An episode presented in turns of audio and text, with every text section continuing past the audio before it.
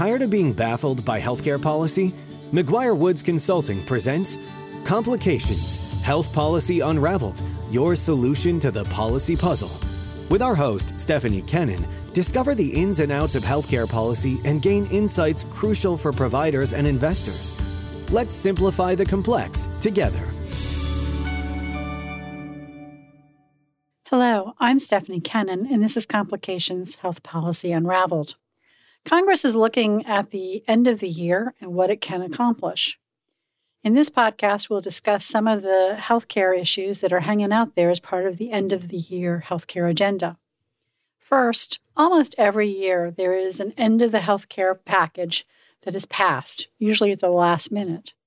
That may not happen at the end of this year. That's because of the appropriations process, which now has two deadlines since Congress passed the laddered continuing resolution. One is in January, one is in February. Both the House and Senate have to pass bills and see what they can agree to before the first deadline in mid-January, and then continue to see what else they can agree to before the February deadline. And if nothing is agreed to on certain functions of the government, those functions would shut down. You have the potential of mini government shutdowns, mini meaning M I N I, not M A N Y. Secondly, the continuing resolution did not make provisions for aid to Israel and Ukraine. And there are some deep divides in Congress that must be worked through on those issues. What looked like a sure bet on some of the foreign aid packages just a few weeks ago now looks like it will be much harder. This will take up time. Third, there's usually some must-pass legislation, particularly in healthcare, that becomes a part of a vehicle to attach to other healthcare provisions so they can all pass together. This Congress seems to be okay with letting some things not lapse. For example, the SUPPORT Act, which was passed in twenty eighteen and has to do with opioids and treatment, was allowed to lapse with most of Congress saying either we want to have a broader conversation on opioids and treatment, or we'll get around to it really soon. So certainly either revamping, renewing, or somehow revising our approach on opioids and treatment is being thought about, but it's not likely to happen before the end of this year. When Congress did pass the laddered C R, they did extend funding for community health centers, the National Health Service Corps, teaching health centers, graduate medical education, and special diabetes programs, as well as they delayed the Medicaid disproportionate share hospital pay cuts and extended the floor for the Geographic Practice Cost Index until January nineteenth. So all of those will need to be re-looked at in January. This leads most observers to believe that there won't be an end-of-the-year health package. There'll be a beginning-of-the-year health care package. But let's discuss some of the issues that are hanging out there waiting for Congress to act on. P B Ms is one. We've discussed the various iterations in some of these podcasts. But both the House and Senate have legislation pending to reform P B Ms. The most recent congressional action includes the House Energy and Commerce Health Subcommittee in November reporting out three bipartisan bills to check P B M practices. One was H R twenty-eight eighty, the Protecting Patients Against P B M Abuses Act, introduced by Representatives Earl L. Buddy Carter from Georgia and Lisa Blunt Rochester from Delaware, as well as others. The bill delinks P B M compensation from the cost of drugs, bans patient steering and spread pricing, increases transparency, and addresses conflicts of interest. A second bill on P B Ms was H R fifty-three ninety-three, which was introduced by Representatives Griffith and Carter, and that would standardize pharmacy performance measures in the Medicare Part D program that assesses network pharmacy performance by requiring that prescription drug plans only use pharmacy performance measures that are established by the Secretary of H H S and are relevant to a particular pharmacy.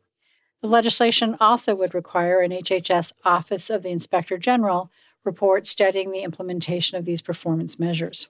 The legislation also establishes a process by which private drug plans, P D Ps, provide their network pharmacies with comprehensive information about pricing prescription drug claims.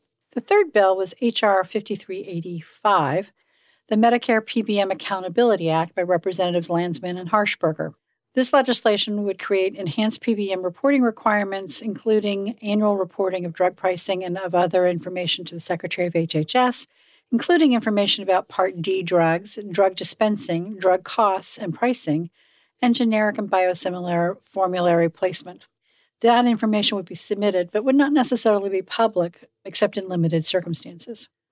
Also, at the same time, the Senate Finance Committee reported out of committee the Better Mental Health Care Lower Cost Drugs and Extenders Act, which incorporated the Modernizing and Ensuring P B M Accountability Act, which it had previously worked on. In addition, one hundred nine patient advocates have called for action, and earlier in November sent a letter to congressional leaders urging P B M reform. This follows a letter to Congress that had nearly two thousand signatories from patient advocates, employers, healthcare providers, and pharmacies calling for P B M reform in July. Why does all of this matter? It's because Congress has devoted a great deal of time to looking at P B Ms in both the House and Senate. Other committees other than just those committees that deal with healthcare have also looked at P B Ms and passed legislation. That includes the Senate Commerce Committee and the House and Senate Judiciary Committee. The legislation that's been passed by the Senate Finance Committee and the House Energy and Commerce Committee, not to mention those other bills, could reshape the P B M industry significantly. Earlier in the fall, the House had scheduled a vote on, on P B M reform legislation, but called it off when some leaders began to have some concerns about the legislation. So that legislation was pulled. But nevertheless, they need to go back to it and want to go back to it. So we expect that they'll be trying to work out some of the differences between their different bills as we approach the end of the year, but we are not likely to see final action on it. One other issue, which for right now, that's future is unclear, is site-neutral payment reforms in Medicare. In the House Energy and Commerce Committee, the chair, Kathy McMorris-Rogers, says she hopes to find common ground with the Senate Health, Education, Labor, and Pensions Committee and the Senate Finance Committee on this issue. Members of both the House and Senate have been pushing for payment reforms that include site-neutral payments, and in fact, some of that was included in, in the House Tri-Committee bill that was stalled in September. The Senate Health, Education, Labor, and Pensions Committee, the HELP Committee, has looked at site-neutral payment issues, but not in Medicare. They don't have jurisdiction over Medicare.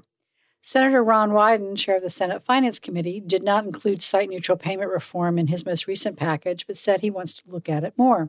At the Finance Committee markup in November, Senator Hassan pulled her amendment on site-neutral reform because Senator Wyden said he wanted to understand the technical aspects of her proposal better.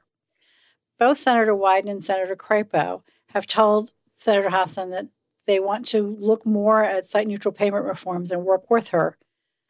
And while the American Hospital Association, the American Society of Health System Pharmacists, have been lobbying Congress to leave site-neutral payment reforms out. However, consumer advocates are continuing to push hard on this issue and are not likely to be happy if it's left out. So look for more action on site-neutral payment reforms. Another issue in Medicare payment that needs to be addressed is physician fee cuts. Relief from the physician fee schedule cuts is one of a number of priorities that stakeholders had hoped lawmakers would tackle before the end of the year. Without congressional action, physicians face a three point three seven percent payment reduction on January first, twenty twenty-four. While the Senate Finance Committee recently considered an additional one point two five percent mitigation of the cuts for twenty twenty-four, that would leave providers a cut of about two percent under the physician fee schedule in Medicare.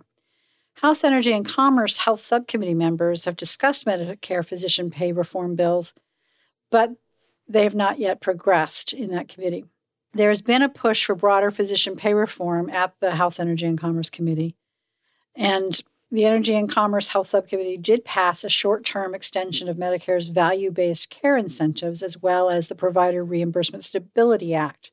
That bill would raise the budget neutrality threshold from twenty million dollars to fifty-three million dollars in twenty twenty-five and increase the threshold every five years by the cumulative increase in the Medicare Economic Index.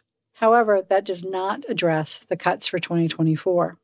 While there are many other issues, another big bucket of legislation is behavioral health, mental health benefits. As we mentioned in the beginning of this podcast, the SUPPORT Act was allowed to expire, and that deals with treatment particularly related to opioids.